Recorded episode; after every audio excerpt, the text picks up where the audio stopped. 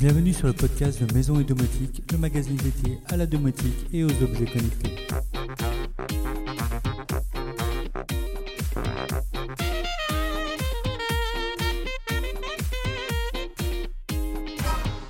Salut les amis Comme chaque semaine, je vous propose le débrief sur l'actualité du blog et de la domotique en général, mais également des sujets autour de la maison, de la finance et la high-tech. Cette semaine, je suis revenu sur la notion de schéma électrique en étoile. C'est une question qui me revient régulièrement quand on fait construire ou qu'on procède à une grosse rénovation. Quel type de circuit choisir?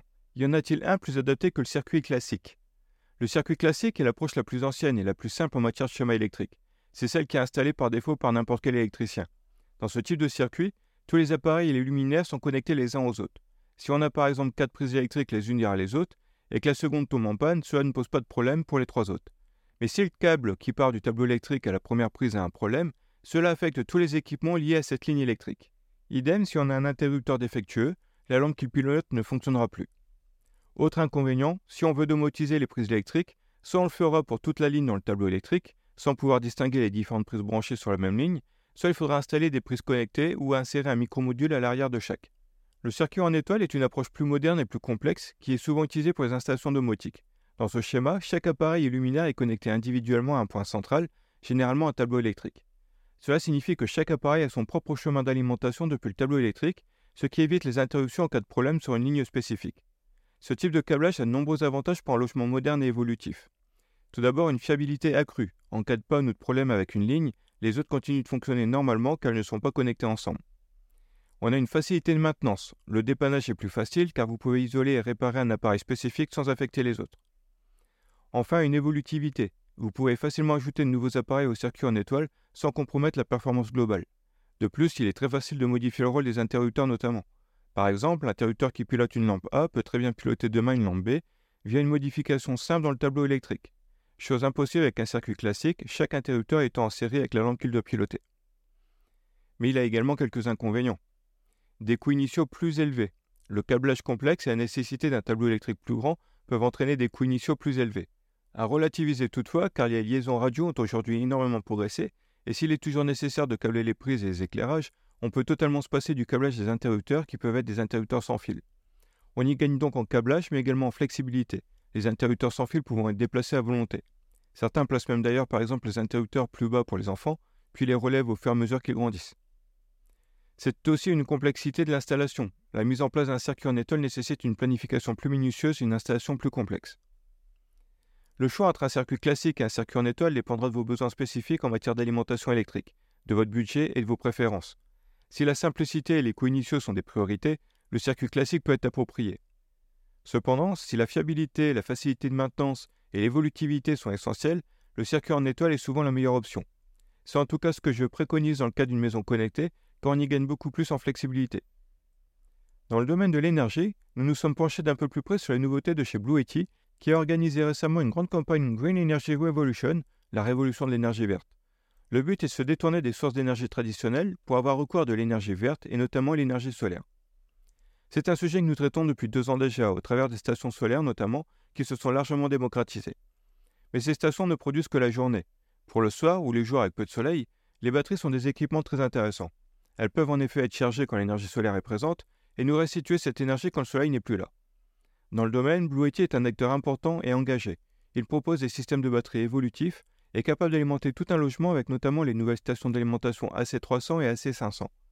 Capable d'accueillir des batteries d'extension, ces modèles peuvent fournir jusqu'à 18 kWh avec une puissance de sortie jusqu'à 5000 watts, ce qui permet d'alimenter une très large gamme d'appareils. Plus abordables que les gros systèmes fixes, ces nouvelles stations méritent qu'on s'y intéresse.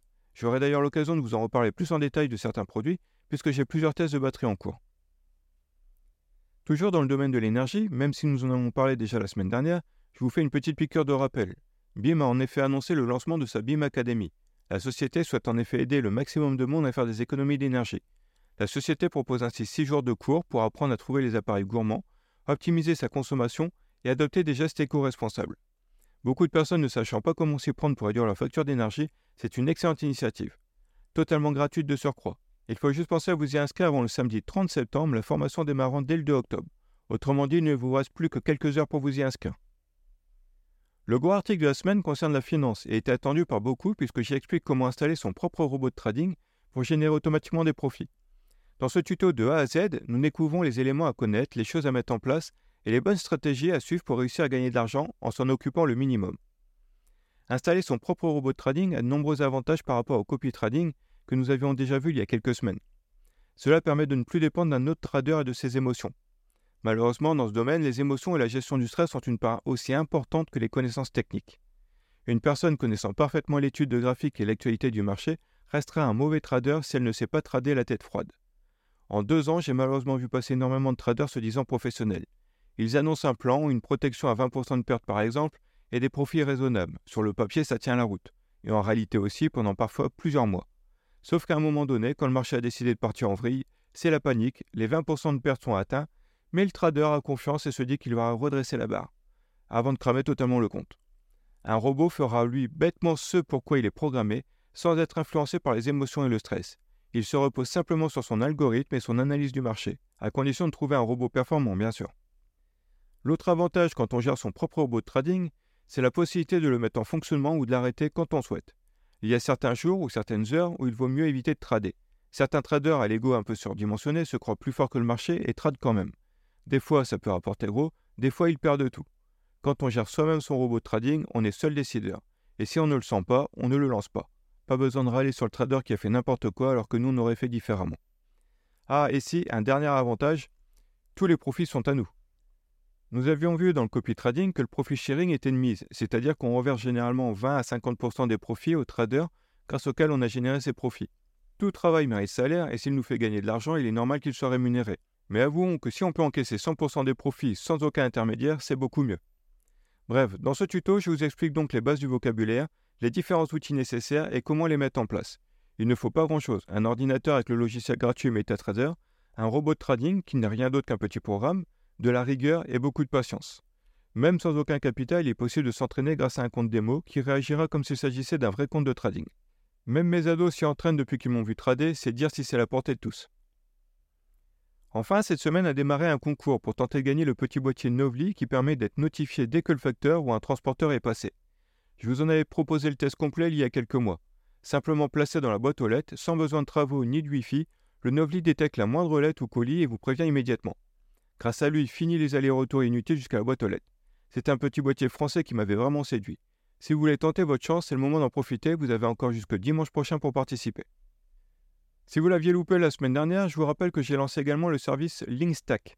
Il s'agit d'une solution open source permettant de se créer facilement une page de profil pour y regrouper tous ces liens de réseaux sociaux, sites, boutiques, etc., à la façon du très connu Linktree. Ainsi, en communiquant simplement le lien Linkstack, le correspondant peut rapidement accéder à toutes vos ressources utiles. C'est un service que je trouve vraiment utile, pratique et même nécessaire de nos jours. Je me suis donc moi-même intégré au projet en réalisant notamment toute la traduction française et en hébergeant également ma propre instance sur un serveur suisse que je laisse à disposition gratuitement à tous ceux ayant besoin de se créer ce type de page. N'hésitez donc pas à y jeter un œil et créer votre page. Enfin, les bons plans du moment. Comme vous le savez sans doute, cette semaine se tiennent les French Days, ce Black Friday à la française, qui permet de profiter de réductions sur de nombreux produits. Vous pouvez encore en profiter jusqu'à lundi soir 2 octobre. Je vous ai regroupé de nombreux produits intéressants pour la maison connectée, que ce soit en box domotique, système pour optimiser sa consommation d'énergie, sécurité ou confort. Ceci dans de nombreux protocoles comme le Zigbee, le Z-Wave ou même des périphériques en Wi-Fi. Il y a l'embarras du choix. D'ailleurs, j'attire votre attention sur la box domotique JDOM Luna, la petite dernière qui est en promotion à 179 euros seulement au lieu de 199. Elle est rarement en promotion et c'est une box vraiment polyvalente pour piloter toute sa maison. On retrouve également des équipements informatiques en promotion chez Uguin, un fabricant que j'apprécie beaucoup pour ses stations tout en un ou encore ses chargeurs et batteries. Voilà, c'est tout pour aujourd'hui. Sur ce, je vous souhaite à tous un excellent week-end et je vous donne rendez-vous dès lundi avec de nouveaux articles. Et si ce n'est pas déjà fait, pensez à vous abonner au podcast pour ne louper aucune émission et à lâcher un pouce si vous le regardez sur YouTube.